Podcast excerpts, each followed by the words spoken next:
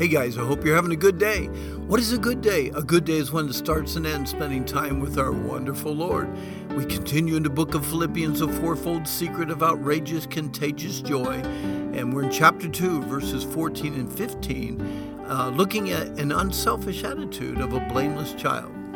We all need a sign over our bathroom mirrors to remind us each morning no griping allowed. Selfish teens and self centered adults complain about everything. Nothing is ever good enough for them.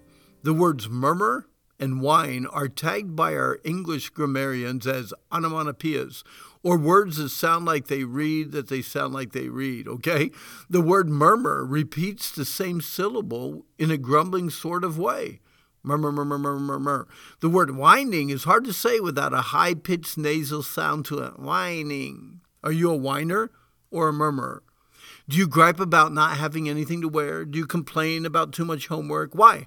Knowing that God provides everything we need for our present happiness, why would any of us gripe, complain, whine, or murmur about anything? Truthfully, unselfish believers would not. But selfish individuals live in a world that I will never be happy, satisfied, or content world.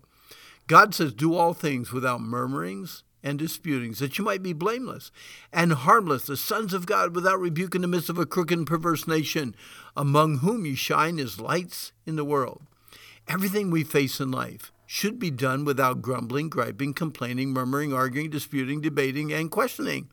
Our lives should prove that we are the true children of God, who are blameless, harmless, pure, innocent, without rebuke and above reproach, living in the midst, right in the middle, where you can be seen, gawked at, scrutinized, and examined from every side, of a crooked and a perverse generation, a generation warped towards evil and twisted away from God's truth, among whom we should stand out as bright, shining lights in our dark world.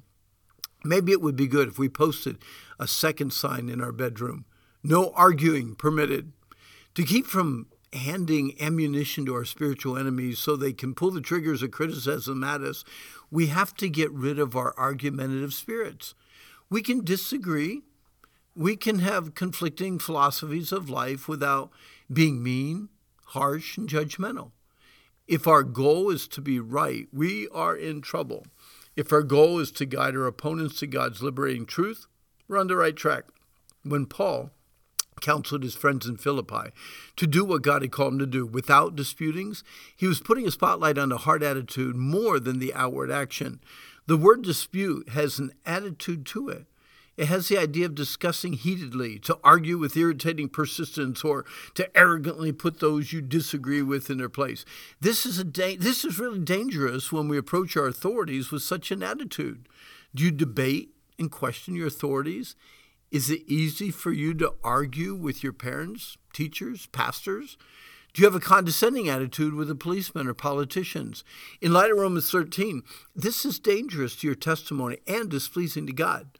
Those who easily disregard the authority of men can fall into a trap of disregarding the authority of God's word, even God Himself.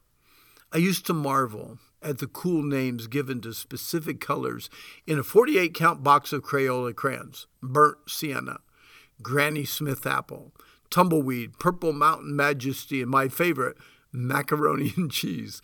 These colors are quite true to their names. If we were forced to assign a specific color to our specific attitudes, good and bad, I wonder what we would choose. Which crayon would you pick for calm peacefulness? What color is quiet joy? Which would you choose to represent arrogant, unthankful, quarrelsome, or complaining? What colors would you choose to color the picture of a judgmental, selfish, grumbling old grouch? Sometimes our attitudes color our actions in a very untasteful way. Why is it so important to refuse to murmur and argue? Well, Paul answers the question in the next phrase that you might be blameless and harmless, the sons of God without rebuke in the middle of a crooked, perverse world. Our world is consumed with griping, complaining, arguing, disputing. We as Christians need to prove that we are different. We should strive to be nothing, yes, nothing like the selfish world we live in. Prove to everyone you know at work or at school that you are blameless, harmless, pure, innocent Christian. If you live this way, you will be, as Paul puts it, without rebuke, above reproach. And no one will be able to criticize or point the finger at you, saying, See, you're no different than anyone else. What good is your Christianity? I'm every bit as good as you are. In fact, if your God is so good, then why do you gripe and argue about everything that you face? The spotlight is on us, Christians. This unselfish, uncomplaining, unmurmuring, if that's a word, lifestyle is to be lived in the midst, right in the middle, where you can be seen, gawked at, and scrutinized and examined from every side of a crooked and perverse generation. Again, a generation warped towards evil and twisted away from God's truth. You have to study your generation, your multitude of contemporaries, to understand how to keep straight what is being twisted and turned. Your parents' generation, if you're a teen, rebelled against the rules. Your generation simply states there are no rules. No rules for morality, no rules for marriage, no rules for right, no rules for life. This crooked, truth twisting, dark generation needs light. Where can this light come from? From blameless, pure, innocent Christians like you who bump into the darkness of this world every day. Think about it. The unperverted, untwisted, absolute truth of God's word is the only light left in this increasingly dark world. You can't be blameless. You can't be a blameless bright light and complain at the same time. You can't be a harmless bright light and attack others with your argumentative spirit. You can't be a pure and innocent blinding light while contradicting everyone who does not think just like you do. You need to buy a box, a new box of crayons. But before you do, make sure it's filled with the colors you want. Choose only the colors that will paint pictures of the quiet contentment and peaceful joy of living close to God. If you, if you look closely, you will see colors that will make you smile rather than cry.